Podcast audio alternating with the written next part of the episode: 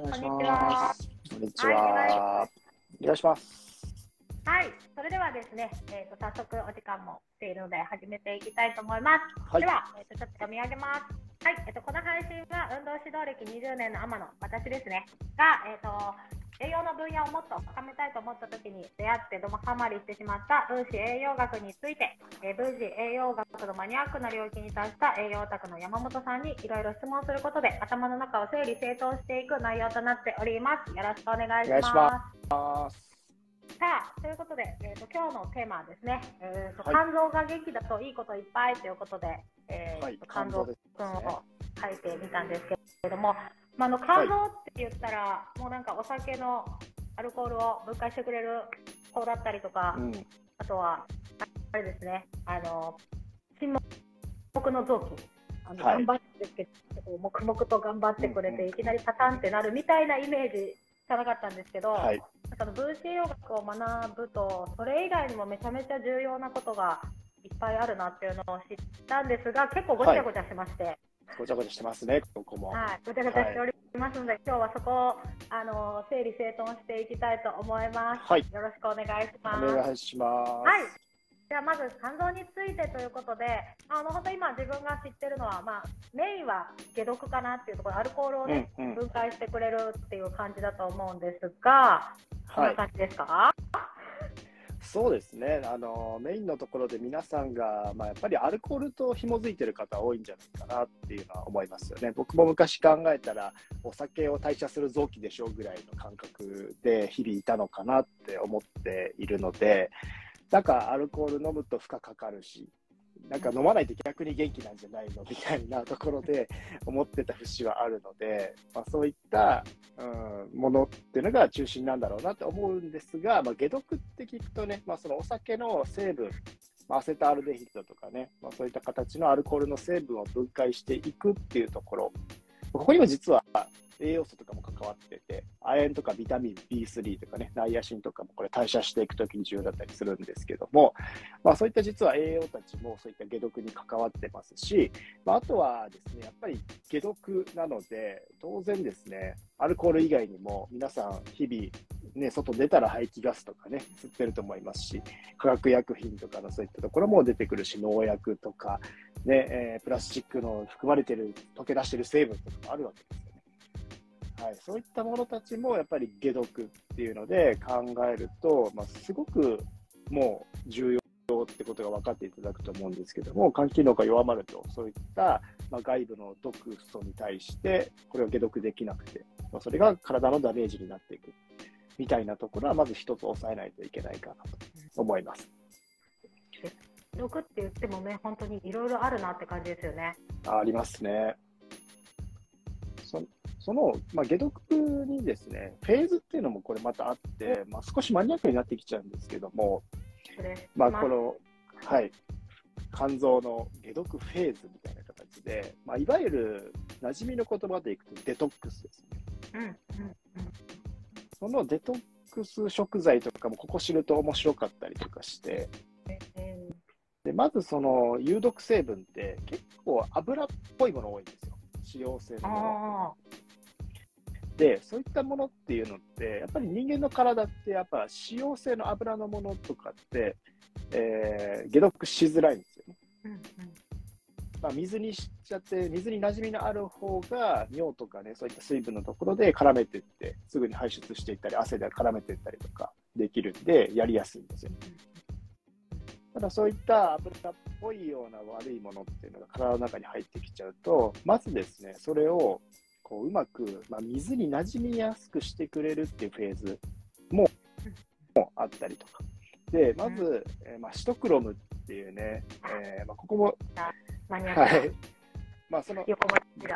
はい、実は第2フェーズの方でそういった水に馴染みやすくするっていうのがあるんですけど、第1フェーズでまず重要なのは、活性化させるっていう、ヒヒドロキシル化っていうね、また難しい名前ついてるんですけども、鉄とかビタミン C とか、ここめっちゃ重要になってきます。あとビタミン B 群系も必要になってきたりするんですけども、まあ、そういったところで、まずちょっと活性状態にして、でも活性状態だけだと、これ怖いんですよね。なので、包まないといけない。まあここで、まあ、そのいろんなこう毒素を包合包合するっていう形で、まあ、グルタチオン包合とかね、難しい名前がついてるんですけども、まあ、そういったところで実は活性酸素がすごく発生しやすかったりとかするので、早く包んで水に馴染みやすくして排出していく。そういった流れを取らないといけないので、まず流れを言うと、鉄とかビタミン C とかで活性化させます、そういった物質を。はいで、次に第2フェーズでくるむっていうところで、マグネシウムとか、まあ、さまざまね、そういった硫酸化とかグルクロン酸混合とか、まあ、難難しい名前ついてるんですけど、そういったもので包んで、水に馴染みやすくして、フェーズ3で便とか尿とか汗で排出していくっていうような流れが存在する。で、この前なんかね、質問であったりしたんですけども、あの、タンポポ茶ですね、ダンデライオン、はい、ダンデライオンティーとか、そういったものってはい、実はこのフェーズ2を活性化させるよみたいえーな話とか。で、言われるんですけど、フェーズ2知らない人からしたら、なんだそれってなっちゃうじゃないですか。そうですね。はい。はい。まあ、解毒のそういった、えーまあ、包んでいくところのところを活性化してくれる、まあ、ハーブ的作用ですよね。があったりするので、まあ、解毒にデトックスに有効だよって言われてるけど、まあ、それを知っていくと、ああ、その、なんかこう水に馴染みやすくしてくれるところを活性化してくれるのね、みたいな形で分かってきたりするので、まあ、この解毒も面白いかな。はい、ちょっといきハーブも、ね、なりマニアックな話、はい、はい走っちゃいましたけども。はい。知ってます、マニアックなの。は大い丈夫です。はい。そうそしてね、ハーブもめっちゃ面白いですよね。あのハーブのスペシャリストも、面まあ、この後ね、私たちのね、コミュニティの中にいるので、あの、はい本当にいろいろハーブソルトとかもね、あの、うんあって、そのハーブにもダンデライオン多分書いてたやつがあった気がする。ありましたね。ありましたよ。おもらしなんとかって、そう、ベトベ出してくれるみたいなのがあるって、うんでそこに今つながってるんだっていうのは、ちょっと今気づきました。ありがとうございます。そうなんですよ。はい。ありがとうございます。くっついてきますね、いろいろね。くっついてくるんですよね。あ線になりますね。はい。ちょっとその線を増やすべく、え2つ目の質問に行きたいと思います。であの分子栄養学的肝臓というところで、本当に一般的に言えば、お酒の解毒うん、うんでしょ、みたいなイメージはいなんですけど、分子栄養学から見ると、本当にこの子、いろんなところで頑張ってますよね。頑張ってます。まあ、解毒だけじゃないよって、解毒もね、めちゃくちゃ大事なんですけども、うんやっぱり代謝ですよね。何よりも代謝何の代謝かっていうと、もう糖糖の代謝、脂質の油物の代謝、油の代謝、タンパク質の代謝、うんビタミン、ホルモンの代謝。あとは、ねまあそういった、はいまあ、体の中を司る、まあ、タンパク質、めっちゃ重要なものの代謝だあったりとか、これ、なんで肝機能が衰衰えると、全身の代謝が弱くなるってことなんですよね。で、沈黙の臓器でしょ。ってことは、肝機能が弱ってきてて、いろんな不調を起こしている方っていうのはめちゃくちゃ多いってことなんですよね。うん。まあ、このあたりまず抑えないといけないのと、まあ、あとは消化するためのね、特にまあ胆汁っていう脂溶性ビタミン、油物っていうのを、まあ、こう水に馴染みやすくする、まあ、まあ、乳化するっていうんですけども、まあ、そういったものをするための物質も肝臓で作られて、腸の方にね、こうちょちょっと流れていっているわけなので、まあ、そのあたりも重要ですよね。消化もそうですね、消化にもこの子関わってるんですね、解毒だけじゃなく。はい。消化機能にも関わっているって感じですかね。だからこのあたりは、うーん本当に肝機能がね、弱ってくると、まさにグリコーゲンという形で皆さん取った糖質は余分になったら蓄えられるんですよね。で、そこの蓄える期間が肝臓と筋肉なんですよ。うんうんでも筋肉はどち？らね。ハングリです。まあ、グリコーゲンという形で、でも筋肉の方っていうのは、どちらかというとこう動く代謝によって、そっちに、ま、あの使われてっちゃうんですね、その蓄えられたグリコーゲン。じゃあ夜中寝てる間とか、そういったところの体を維持するための糖質はどこから引っ張ってくるかっていうと、そういった肝臓に蓄えられたグリコーゲンから切り崩して、皆さんの寝てる間の血糖値の調整とかをやってくれるわけなんですけども、やっぱもう脂肪肝とかね、肝臓が炎症起こってたりとかすると、その切り出しっていうのがうまくいかなくなってくるわけです。そうすると、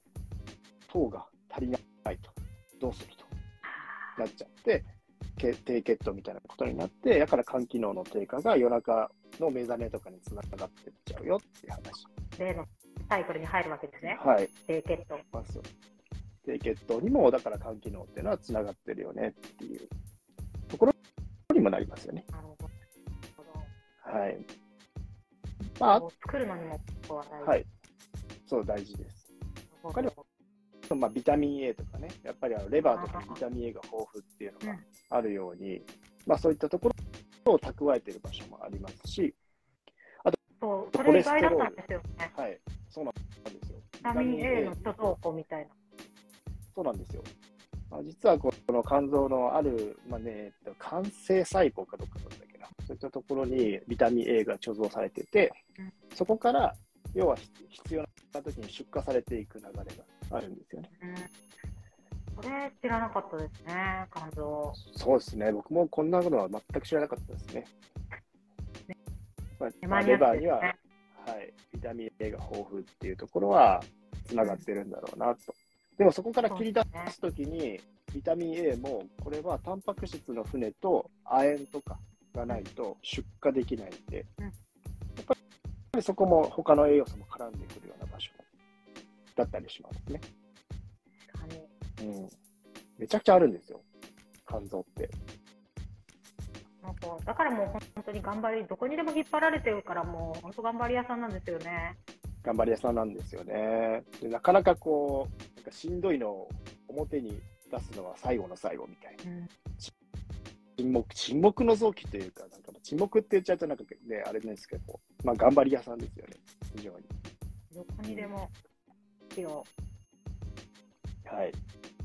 そうなんです。そんなじゃあ、肝臓さんを弱らせる、弱らせちゃはいう行動について教はいえてください。まあ、まず一つは考えなきゃいけないのは、ウイルス性の炎症みたいなところは正直あります。あ肝炎とかっていう形で、それはもう外部からやってきて、肝臓がやっぱりやられちゃって、こう炎症してるような状態で、まあちょっと医療的アプローチも必要かなとは思います。原因がウイルスとかなので。まあ、そういった場合は少し仕方ない、はい、薬もありますね。だから肝臓の、はい、炎症っていうのは、そういった部分では仕方ない部分とかもありますし、もう一つ、自分で作っちゃう系のものは、やっぱり脂肪肝脂肪肝。まあ、いわゆる、はい、フォアグラ状態ですうん。油の乗った肝臓ですね。なので、肝臓がブクブク太る、まあ、脂肪が溜まっちゃって、細胞自体も油乗っちゃってみたいなところが、非常に分子栄養学的には厄介かなっていうところがあります。で、どうやって作られるかっていうと、これ、フォアグラの作り方ともまあ似てますっていうところで、フォアグラ、ガチョウを、ね、ゲージに入れるんですよ。で、そこで運動不足にまずさせるんですよね。ほぼ動けなくして。で、目の前に餌のね、ところがあって、そこでもう高糖質のトウモロコシとかなんかそういった高糖質系の食材をバクバク食べると。で、で、タンパク質が不足するわけですね。だから糖質過多、タンパク質不足、運動不足。まあそういったものが重なっていく。が太っていっちゃさぐさぐさってきてたう。人えー危ないわけで。はい。そうなんですけど、人に多そうですもんね。動不足と。多いですね。多いです。まさに現代人が抱えているような問題のところで、うん、その部分で脂肪肝を起こしている方、めちゃくちゃ多いです。なるほど。はい。はい。はい。はい、どうぞ。はいい。あの、ダイエットを成功したけど、脂肪肝になったみたいな例もあったじゃないですか。あります。あれ、ちょっと復習したいな。はい。そうですね。あの、無理なダイエットとかすると、実は脂肪肝になるよって話が、まあ、これは分かってきてて、今まではなんか太ってる人がね、なんかそういった脂肪肝みたいな形で、なんかイメージはあったんですけども、まあ、最近ね、日本の大学の研究だったりと、順天堂大学とかでも出てるのかなって感じなんですけど、ななんでかっていうと、無理なダイエットすると、うんまあ、あの痩せたわけですよね、言ってしまえば。痩せたっていうことは、体の中性脂肪が分解されて、たくさんこう、えーまあ、そういった状態になったわけです。で、中性脂肪って何かっていうと、やっぱ油の部分が、脂肪酸っていう部分があるんですよね。で、急激なダイエットすることによって、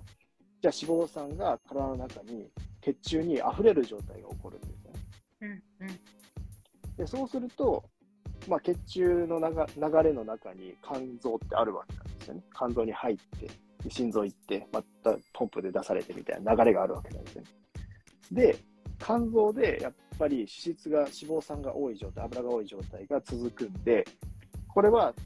あの貯蓄というか、まあ、脂肪肝、脂肪酸が多くなってしまって、それが出荷できなくなって、こう、肝臓のブクブク太るにつながると。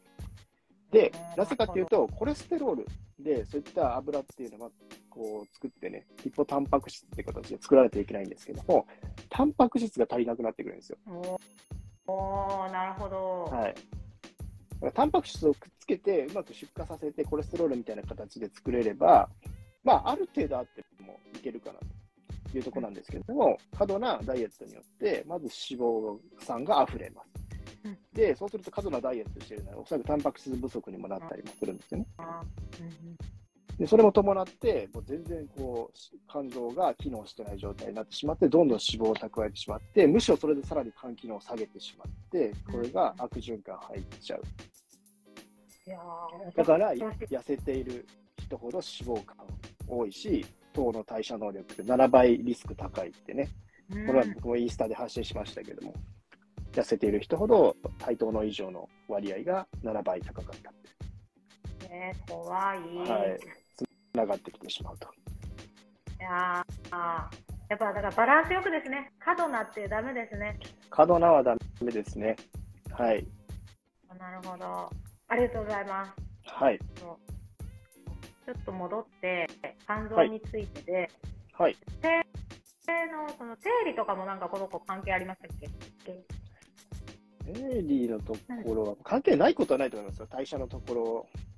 ですし、まあそういったところなので、まあ、直接的にじゃあ、はい。こいつが弱ってるとなんか生理痛だとか自律神経と肝機能があって、小野さんのあれあの声があるな。ポッドキャストまあ肝言ってましたっけ？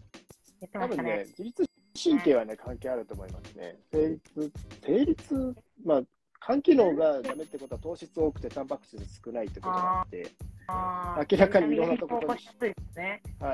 はい、非常に危ない状態ですよね。言ってしまえばもう全ての代謝につながっていく。だから肝機能だけ壊してる人っていうのは珍しいんじゃないかなと思います。あ大体そういう方そうかが低血糖になって、えーあともう一つさっき、えー悪くする、弱らせる行動ですけども、腸内環境が悪い状態。ー。これもやっぱりまずいんですよほど。えてくると炎症起こってるでしょ、体腸内環境。に。はい。炎症起こってるってことなんで、生理痛とかも痛みが強くなったりとかしやすかったり、炎症ね。はい、炎症起こる、ねはい、つながってきます。炎症起こるとコルチゾールが出て、副腎疲労とかね、のリスクも高まるし、でそれ全部こじらしていくと、甲状腺の問題もあるし、みたいあ怖い怖い。な。はい、腸内環境、はい、腸内環境のとこもじゃあ、ちょびっとはい。そうですね。あの腸内環境は、もうこれも、まあ、分かりやすいんですけど、腸内環境で、例えば、えーリーキーガットとかっていう形で腸の隙間が、まあ、普段よりも空いてる状態とか、うん全然腸うようよ悪い悪いものがいる状態、特に便秘とかっていう状態、不排な物質がたくさん作られてるわけですよね。で、腸で吸収されるわけです。で腸で吸収されたらまずどこ行くかっていうと、そういった悪い物質、最初に解毒しないといけないんで、肝臓に持ってかれるんですよ。で、解毒が始まるんですよ腸内環境が悪いってとところは、普段よりも悪いものがたくさん入ってきている状態になるので、解毒がどんどんどんどんこうしないといけない体になってくるんですよ。だから、やっぱりね、肝臓もまあ全部の機能を、えーえーフルフルパワー使うと、どっかが滞ったりもするわけなんですよね。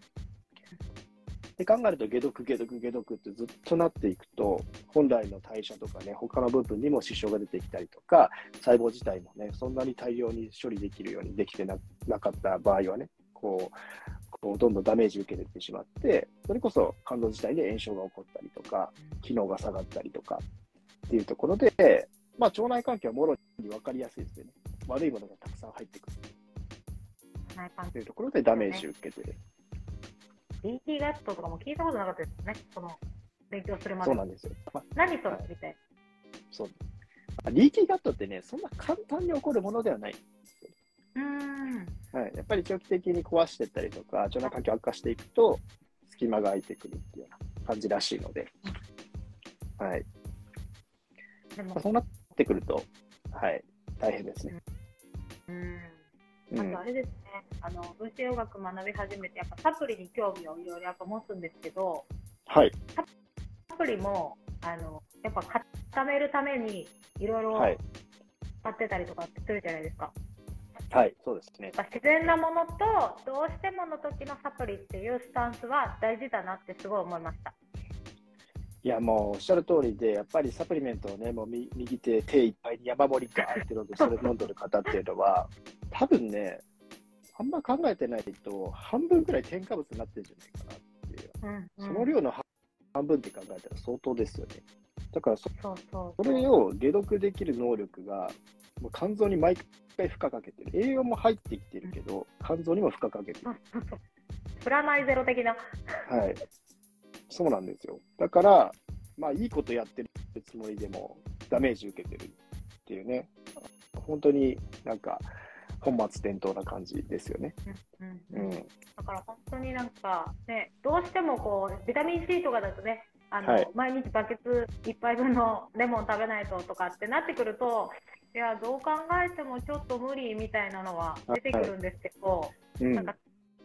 タンパク質とかだったらね、朝鮭焼いて納豆と卵焼いたら、20グラムぐらい超えるよねぐらいだったら、うん。まあ、消化力の関係とかもあるとは思いますけど、なんかやっぱ、基本食べ物からで、どうしてものとこだけお力をお借りするみたいな感覚がやっぱいいのかなってすごい思いますね。前はいや、ほそうとんどね、ね。取ればいいっていうのがね、うん。やっぱり分子栄養学学んで思うのは取ればいいじゃないっていうのをすごい学ぶのでそうするとねやっぱりそのサプリ取ればいいとか入れりゃいいじゃなくてサプリ取ってる時にあの肝臓に負担かかってるんだぜっていうのとかを知ってるとやっぱちょっと考えが変わりますね。いや、そうですね。なんで、うまい方というか、栄養の界隈にいる方って、意外とサプリは最後は減らす方向に考えるうん。サプリメントってどういう立ち位置かっていうと、栄養補助食品じゃないですか。薬じゃないんですよね、まず。だから、それって、要は回復のスピードを上げるための一つのツールなんですようん。これを毎日のお守りで取るっていうのは危険なんですよね。その考え方。そして当たり前に過剰症っていうのもやっぱあったりするので、良くなったのに取り続けてるって。で、これあ、要はそれは過剰になっていくわけですよ。良くなった分減らしてもいいわけなので。だから、うまい方は減らします。どれがもう今必要ないのかっていうのを減らしていって、で、ある程度、これとこれはやっぱりちょっとね、えー自分のその日々の生活的にいるよねとか、まあ、特にビタミン C とか、ビタミン B 群とか、そういったものは残りやすいものではあるんですけども、だからそこの見極めっていうのがすごく重要で、あ今日こういった食材食べれなかったからこれ入れといた方がいいよなとか、そう考えていかないと、もうずっとずっと全種類取ってるとか、山盛り、手や山盛り取ってるって、これはもう負荷にしかならないですよね、途中から。そうですね。お金もかかりますしね。そうなんですよね。もったいないんですよね。ちょっと私のあの分子栄養学学び始めて、はい。楽しくなってサプリ取り始めた時の頃をちょっと思い出して。なんかピルケースになんかもうはいパンパンに包まれてて、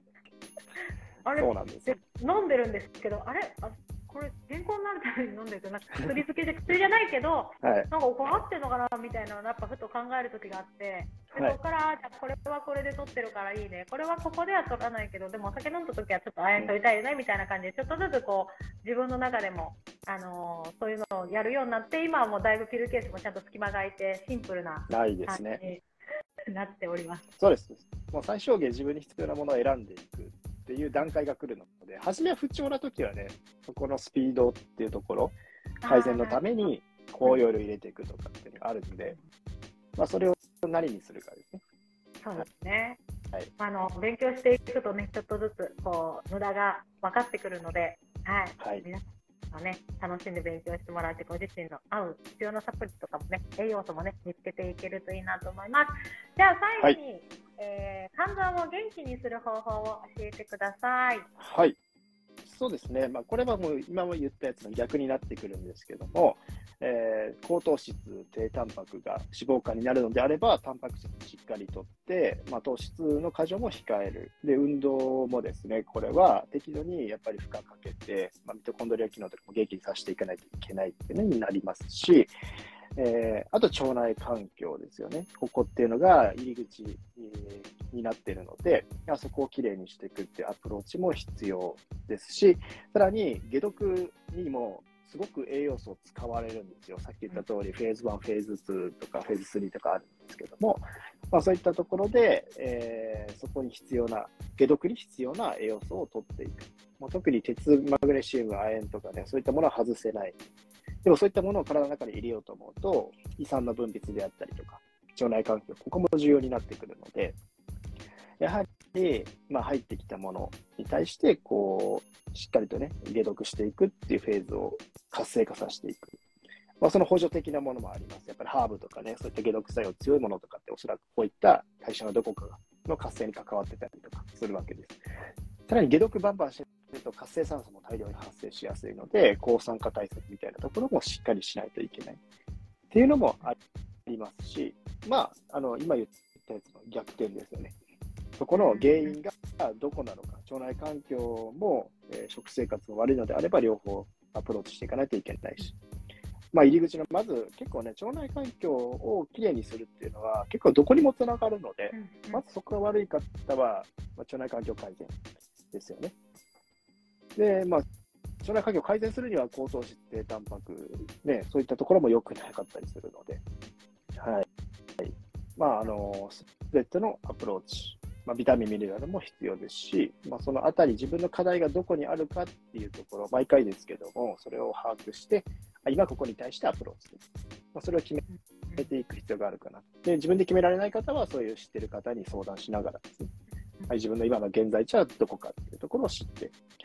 まあ、それでアプローチしてまあ、まさに僕たちがやってるウェルビーチェックとかね、そういった形の生活習慣を見える化するアプローチが大切になってくるかなと思います。そうですね、ウェルビーチェックはもう本当におすすめですね。あのただでできて、LINE の LINE でできちゃうので、で結果もね、バーっと出てきてくれて、でそれで分からなかったら専門家に聞けるっていうところまでの流れが出来上がってるので、めっちゃおすすめです。あのウェルビーチェックはぜひ、山本さんのところに貼ってあるのかな、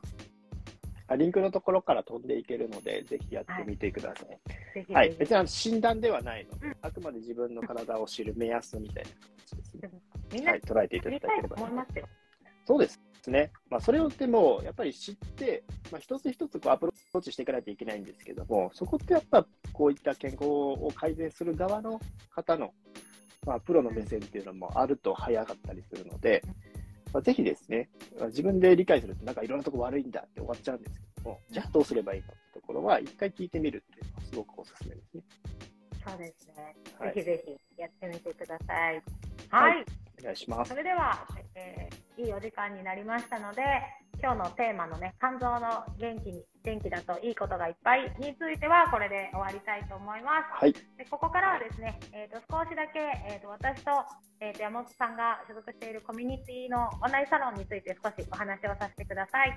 はい。山本さん、お願いします。はい、えー、11月からですね、健康第一学校オンラインサロンっていうのを、えーサービスを開始しまして、今、まあ、ちょっと結構ね、半年、半年は経ってないか、まあ、あの経ってきたんですけども、まあ、こちらはですね、まあ、こういった内容で、子どもの頃に学びたかったよねっていうところで、子供の頃から学びたかった〇〇が学べる学校を作ろうっていうところで作り始めました。まあ、バーチャル上の学校です。なので、世界中どこ行っても集まれる、まあ、今の形で言うとオンラインサロンっていうのか、えー形にもしてるんですけども、そういうところで、まあ、まず学んでいただく。それも、先生方っていうのがね、たくさんいらっしゃって、今25名ぐらいいらっしゃいますけれども、興味のある分野から学んでいけるってところで、えー運動科ではね、マヨ先生もいてくださってますし、僕も分子栄養学っていうところを、えーお伝えするっていう形で教頭先生としてやらせていただいたりとか、あとダイエット科の先生、妊活科の先生とか、自律神経の先生とか、睡眠の先生とか、まあ、様々いるわけなんですよね。まあ、一つ、まあ、学校っていうのがすごくテーマなんですけども、えーいろんな先生から学んでましたよね、昔。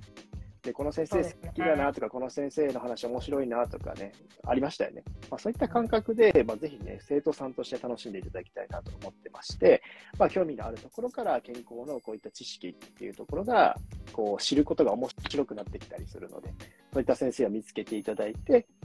まあ、一つの改善の一歩を踏み出していただける、そんな学校にしたいなと思ってます。まあ、ここの学校ですね、あとはバーチャルキャンパスって形で、メタバースっていうこれからの要素も取り入れてまして、バーチャル上で交流ができたりとか、そういった要素も作っておりますので、まあ、ぜひその中で友達とかできればね、一緒に健康を取り組む仲間みたいなものもできるので、まあ、非常に面白いかなと思っております。で、値段としてもですね、もう皆さん入っていただける値段って考えたときに、いくらかなってなったときに、えーたどり着いたのが、クーポン使えば980円というところ、月額ですね。はい。月額、まあ、約980円、皆さんどこに使ってますか？と。コンビニでね、1回買い物したら980円いくんじゃないかな。デザート食べたら980円いくんじゃないかな。まあ、ビールも2杯ぐらいね、飲んだらね、えー980円ぐらいいきますよね。あっという間に。まあ、そういったところで、まず自分を守る知識であったりとか、周りの方を守る知識であったりとか、まあ、特に、えーそういったところで980円めちゃくちゃ安いんじゃないかなと思います。まあ、ぜひですね、ね。はい。そういったところの、まず、ファーストステップじゃないですけれども、ぜひ、えー活用いただければ、この学校、とても作った甲斐がありますので、嬉しいなと思っておりますので、ぜひですね、プロフィール欄にも、えーそのリンクのページ貼っておりますので、見てみてください。はい。ありがとうございます。はい。もう本当に、あの、いろんな情報が、分子栄養学だけじゃなくて、もちろん分子栄養学もめちゃめちゃ深いところまで、あの、勉強できるんですけど、それ以外のことも、本当にそれぞれ、あの、プロが、あの、専門家が、えー集まってきている学校になるので、本当にいろんなことが学べるし、まあ、とは先生と生徒さんの距離が近いっていうのも、すごくあの特徴かなと思うので、普通だったらやっぱりインターネットで調べたことって質問はなかなかできないですよね。だけど、ここは質問ができて、でも本当先生みんないい人ばっかりなんで、自分で言うのもなんなんですけど、私も先生の一人なんで、あのみんな本当に答えてくれるし、本当に他のプロの方も、こういう見方もあるよって、いろんなビジョンも聞けたりとかもするので、もう本当にめっちゃお得だなと思っております。なんで、まあ、もともとのね、価格が安いんですけど、まあ、さらにその価格が安いと感じれるようになるのは、もう本当に勉強した分だけ、もっとね、その価格以上のものを得ることができるので、はい、皆さんとね、あの、他の方よりも自分が知ることで、周りにもシェアできるし、まあね、差別化じゃないですけど、まあ、お仕事としてされてる方は、本当この辺を学んでおくと、他と一歩リードできるなっていうのも正直感じているところではあるので、はい、皆さんとね、レベルを上げていけたらいいなと思っております。はい、はい。それでは、いいお時間になりましたので、今日の配信はこれで終わりたいと思います。はいありがとうございました。ありがとうございました。また来週もお願いします。またね